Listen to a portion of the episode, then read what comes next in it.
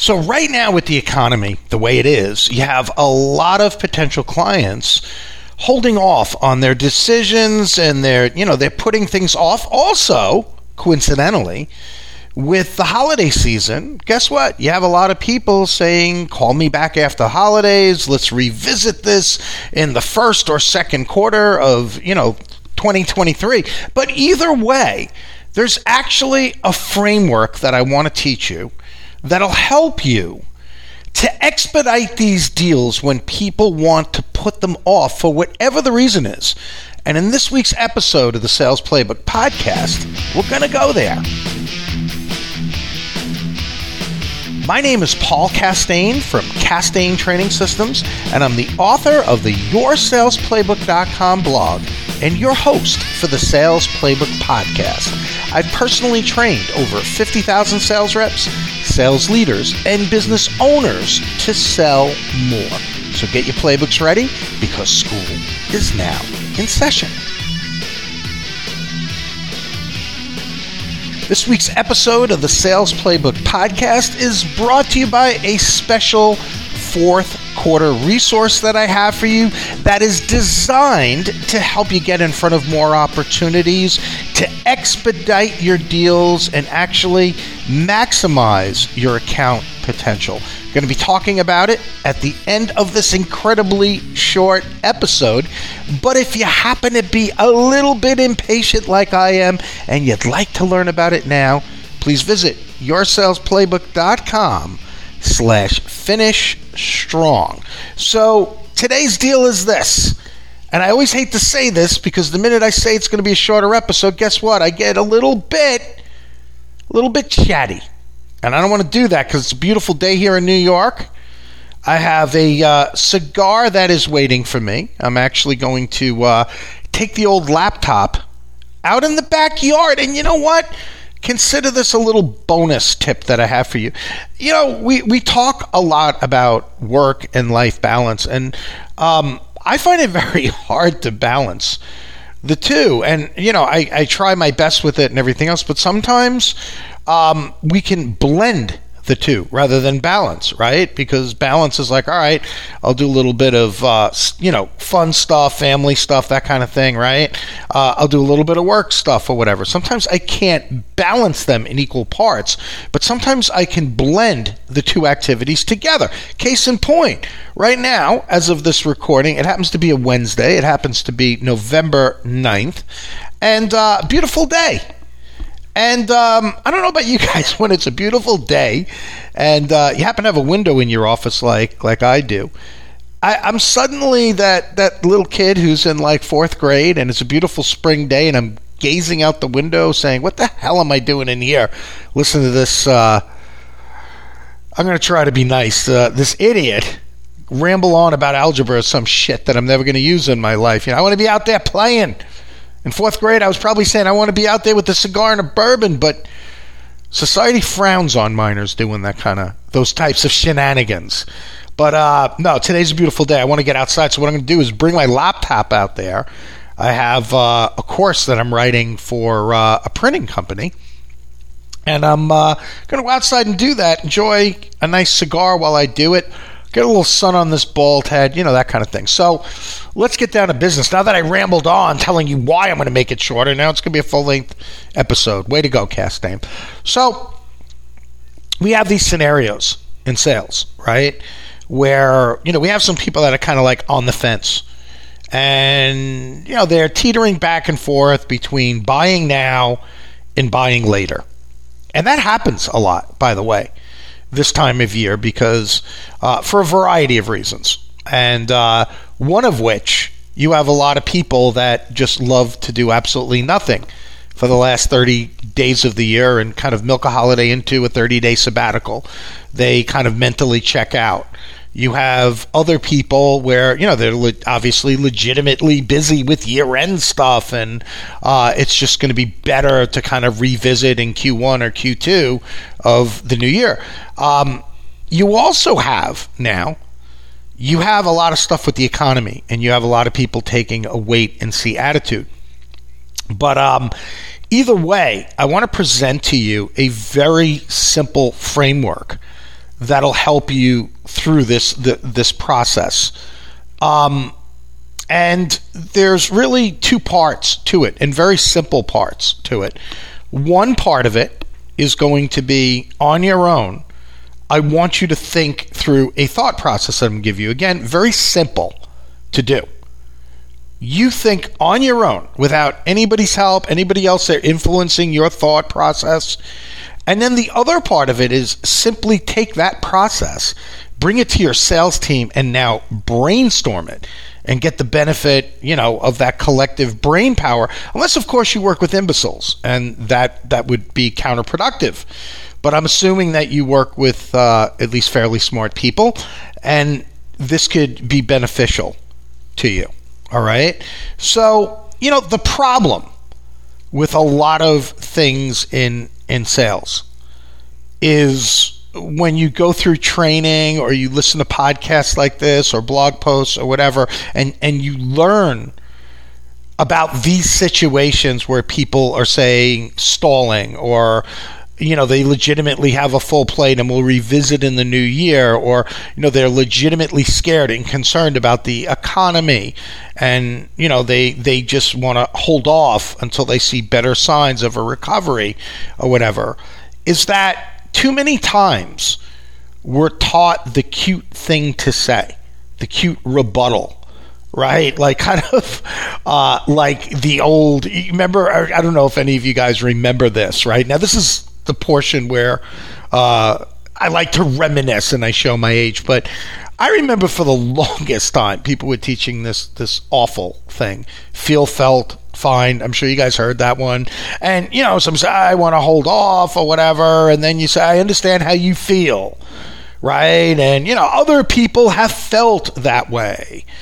But, you know, you would find if you do this, this, and this, it would actually save you money. You know, whatever. I mean, you know, it's, uh, it's cheesy and it's cliched.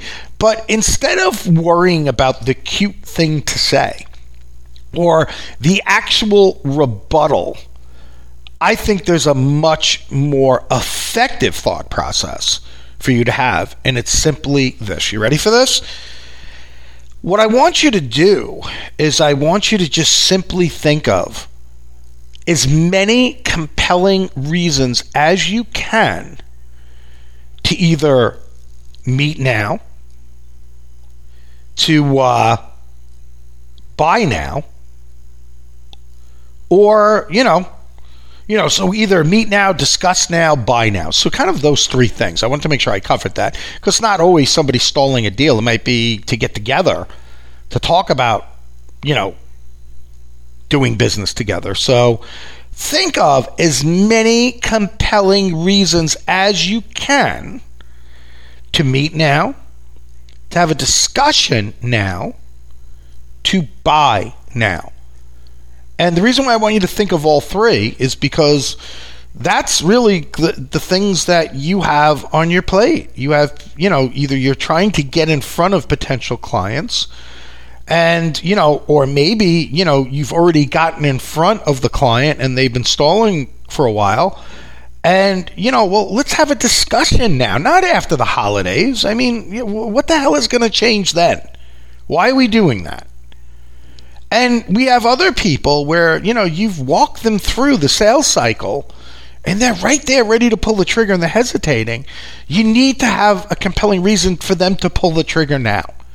So, again, your thought process here is going to be you're going to do this on your own first. Nobody around, nice quiet time of day or evening, whatever you prefer, middle of the night for all I care, right? Um, and then after you've done that and given it a good, you know, once over, I want you to bring this to your sales manager, or if you're a sales manager listening, this this could be a very good topic of discussion in your sales meeting. You know, instead of going around the table and talking about everybody's numbers and projections that nobody, quite frankly, gives a shit about. That's that's really to me how you can have a valuable meeting. Talk about something that they are encountering right now and getting their feedback. And when you ask a team for their ideas and their answer to this question. There's a way that I want you to do it. And it's a little trick I use in the classroom that I've been using now for about 15 or 20 years. And when you're kind of asking that question, hey, you know, what are some compelling reasons to meet now, discuss now, or buy now? What you do is you don't just put the question out there and listen to the crickets in the room because that's that's exactly how you inspire crickets. What you do instead is you kind of say to everybody, "All right, in silence, I'd like you to jot down as many reasons as you can think of to meet now, discuss now, or buy now. And then what you do is you add some urgency to it and say, you know, being that, you know, we don't want to have a three hour meeting here, I'm going to put a three minute time limit on this. So, as many ideas as you can come up with in silence in the next three minutes is fine. And you know have that urgency. All right everybody begin now. And then what you do when you're like at two and a half minutes or something like that so all right we've got about 30 seconds i want everybody to start finishing up their thoughts or whatever then you get everybody what's beautiful about this approach is that you're not going to be influenced by others because you're just writing things down. And you could even go a step further and say, you know, don't judge your answers. Just, you know, whatever you think could be a compelling reason, you know, we'll, we'll judge the answers. Like, just let your pen go. No right or wrong right now. We just, we want as many answers and then we're going to, you know, kind of weed out the ones that are not going to work and, you know, but let's not have rules and let's not tell our brain that, hey, you better give me a good answer because then, you know, you're not going to come up with anything. So, no rules. Have that urgency. But now, when that's done, now you kind of go around, unless you have, you know, a million people on your sales team, and just say, look, I'm going to go in no particular order. Hey, you know, Mary, you know, what, what's, you know, one or two things that you came up with? Hey, Todd, what did you come up with or whatever? You know, and everybody's done, hey, here's what I came up with. And what you do is kind of, you know, maybe appoint someone as kind of like the scribe for that meeting and the note taker keeping the minutes or whatever. And they jot these down, type it up, send it out to the whole team. Now, the whole team has got, I would send it out, by the way, as a Word doc, not a PDF, because you want people to be able to edit it according to their style and their personality and their client's personality and style so they can kind of adapt to it or whatever. And uh, lo and behold, you do that. And hopefully, you know, you get a good solid eight to 10 different compelling reasons to uh, meet now, discuss now, buy now. And you might be thinking, why do I need that? I just need one. No, you need one that works. But in order to get one that works, you know how it works, right? You need to have a few that you can throw in there. Sometimes you need multiple reasons to convince people why now is the best time. And that's that's really the process. So again, here's how it works. Think as as think of as many compelling reasons. And you know what? I actually do have something I want to add to this, and I was hesitant to add this because I don't really want to make this easy for you in the sense of I want you to roll up your sleeves and put in some work. I don't want to do it for you. I don't want to feed your belly. I want to teach you how to fish. You can feed your, you know, feed yourself on your own. But you know, think in terms. I just want to guide your thinking a little bit to get you thinking of ideas, but almost you know, maybe in some sense even have categories and stuff like, okay, economic reasons. Well, I mean, you know, the easy things on the economic uh, economic reasons, and they're easy. And I would almost like not put everything into this because they're expecting many times this type of comeback from you. So, you know, I'd rather be disarming with people than do the typical shit that they that they have in their playbook how to counter. But I mean, obviously, if your company is going to have price increases next year, you know, you can offer that as a compelling reason to buy now. But, you know, maybe there's price incentives that you guys are offering right now.